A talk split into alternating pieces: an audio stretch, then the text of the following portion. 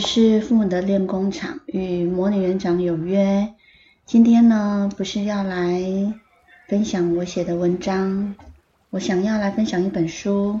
这本书是我常常看的，尤其在我需要一些、呃，给父母的一些呃教材或者是文章里面的需求的时候，我会去翻翻它。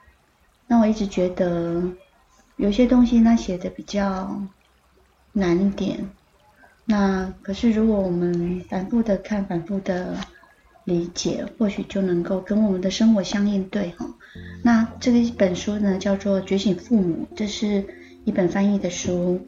它的标题名称呢，下方有一行字，它写说：“找回你和孩子的内在连结，成为孩子最佳的心灵成长伙伴。”也是啊，因为我们其实不是只生了孩子，然后赚钱照顾他吃喝。孩子慢慢长大呢，他的心也在长大。有时候心不止长大，他会缩小，会受伤。其实跟跟我们一样，而我们其实就是长大的孩子。那如果有一个机会呢，透过孩子，而我们也有所成长，这个成长可能包含了，呃，你们可能会去反省啊，然后会去修正啊，会去调整啊，然后在这样的一个路程里面呢，你会觉得你突然。之间又更长大了，更懂事了。那这个跟孩子的长大懂事是其实不太一样的。当我们的长大跟懂事呢，越来越多，越来越提升，那么其实我们会在生活当中跟孩子的相处，跟自己的相处，找到一个还蛮大的成就感。所以我今天想要分享的这一个，是它的第七章节。一段自我发现的旅程，这是一个小标题。那我来分享它的文字。嗯、呃，无论呢，我们对亲子教养的路抱持着什么样的想象，像是你喜欢宝宝的奶香味啊，怀抱着怀抱着宝宝的时候，你可能有一种无可否认的喜悦。这种喜悦呢，是嗯、是一种你他不用做任何。任何的动作或任何的的一个东西，你就觉得很开心。还有就是，当两个人变成三个人的时候，那一种创造一个家庭跟自我延续的感受，这些呢，诸如此类的每一个瞬间，都会让你觉得，嗯，蛮棒的。可是，一旦体认到成为父母之后的重责大任，落在自己的肩上的时候，我们也会发现这样的美梦好像也一天天破灭。孩子呢，其其实尤其更小的时候，你看一周有七天，一天就二十四个小时，然后一个月可能三十天。如果你没有上班的话，你其实就是整天没日没夜的相处在一起，他需要我们无时无刻的照顾。所以新手父母呢，早期势必也有段身心俱疲的日子，其程度呢不输为人父母的喜悦，还蛮庞大的。你要随时满足宝宝的需求，那对于心理跟情绪其实都是很大的挑战，很可能也会榨干我们的精力跟理智，特别是在需要呃需要帮手的时候，尤其你如果没有跟长辈住在一起，然后你又有。夫妻都有工作，有时候会让人家崩溃。那有时候我们也同时必须为了工作劳心劳力，那种身心俱疲的程度呢，就会难以想象。有时候会超越我们的极限。听到这里呢，你是否也想一想？或许你很多在夜深人静的时候，真的会很想哭，因为它会把我们的心里呢逼到一个角落。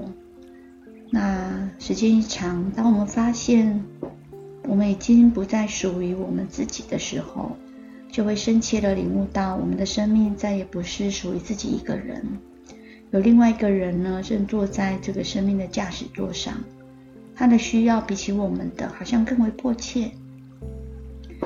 好，那我们呢，跟孩子共享的这段关系呢，只能形容为一场亲密的能量之舞。因为两个灵魂结合为一，命运与共。如果我们能够敞开胸怀，接纳这个领悟，那宝宝呢，将会透过他们的小小的步伐，一路跳着华尔兹前进、后退、后退、前进，舞进我们的生命核心。我们将感受到一种全新的强度。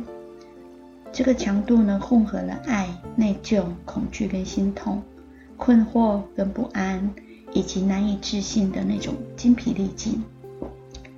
我们从不曾像这样照顾另外一个生命，我们被抛入一个不断付出的循环轨道中，这会让我们遇见了最高层次的自己，当然也跟最低层次的自己奋战。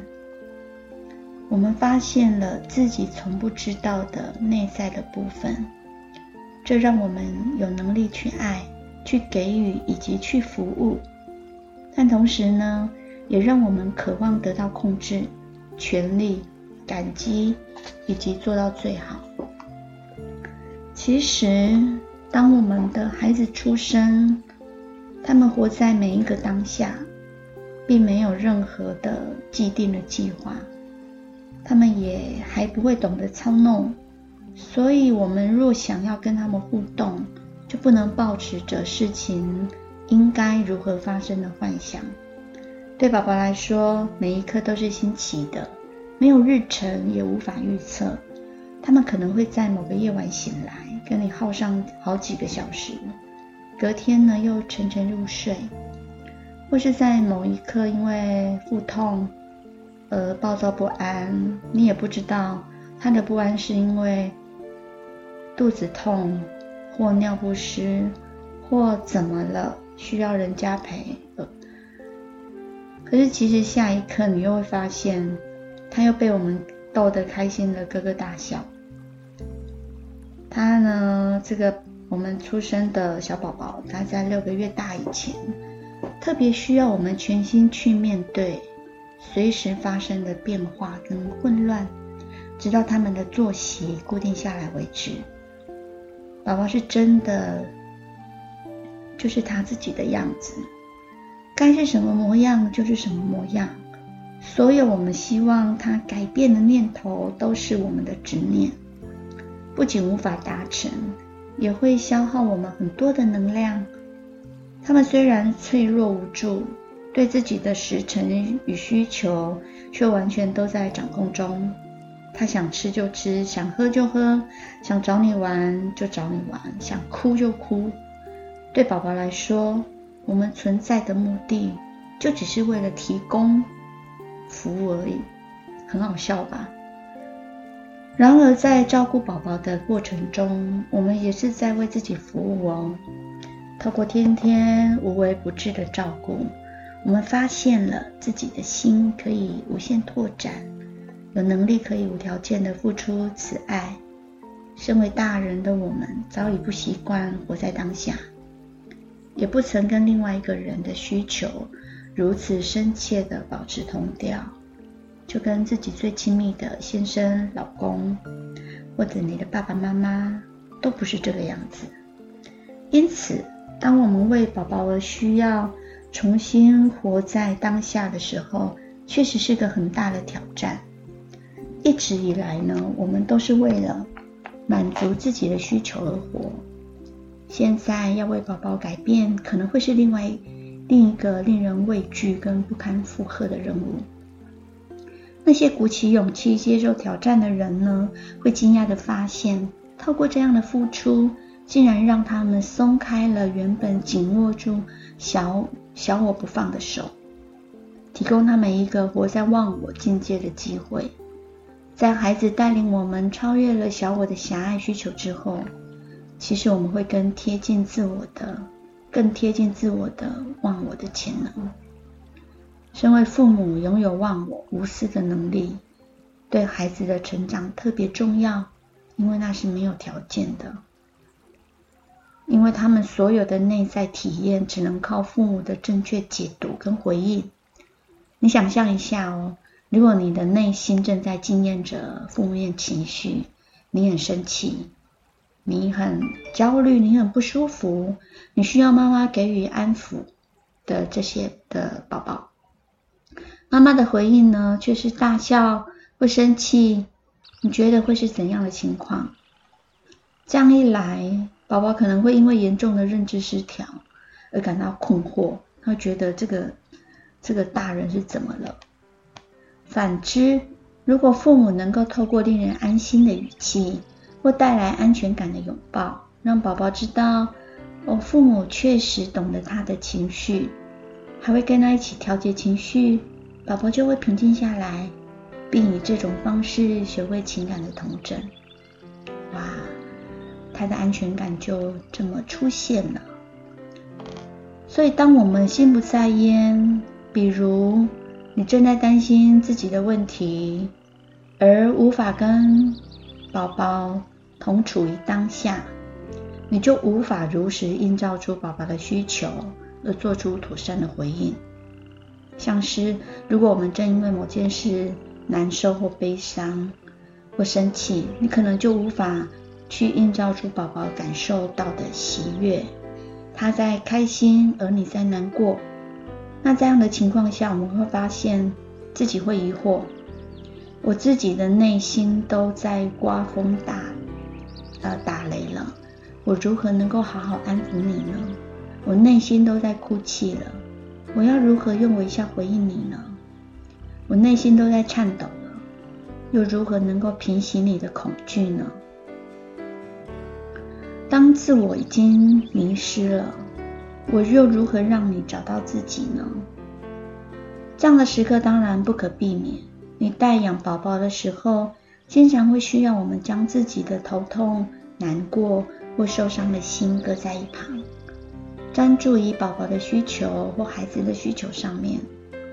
在这种时候，脱离痛苦的方法就是去体验它。我们只需要单纯的允许痛苦存在，尽可能的与它同在就可以了。所以这一篇我觉得很棒的一个结尾是。觉知教养的重点不在于无时无刻把事情做对，而是亲子能够一起提升。我们的孩子拥有无限的宽恕能力，他永远都在原谅我们，不会在我们做的不够理想的时候受到无法修补的伤害。相反的，他们会在看见我们接受自己的局限的时候，也学会接受自己的局限。有时候，妈妈无能为力，无法及时的去照应的时候，宝宝也在学习适应。或许妈妈再等一下，再等一下。我们永远都要记得这一点。当我们以适当的一致态度为孩子提供所需，尊重他们，并将他们视为灵性伙伴跟朋友的时候，我们也会因此变得更谦卑，心怀感激。于是就能够创造出一个促进亲子关系以及灵性重生的良性循环。和，当然，这一集的内容对你们有帮助吗？如果有，记得回复留言告诉我哦。也欢迎您分享。这里是父母的练功场，与魔女园长有约。感谢您的收听，我们下一集再见。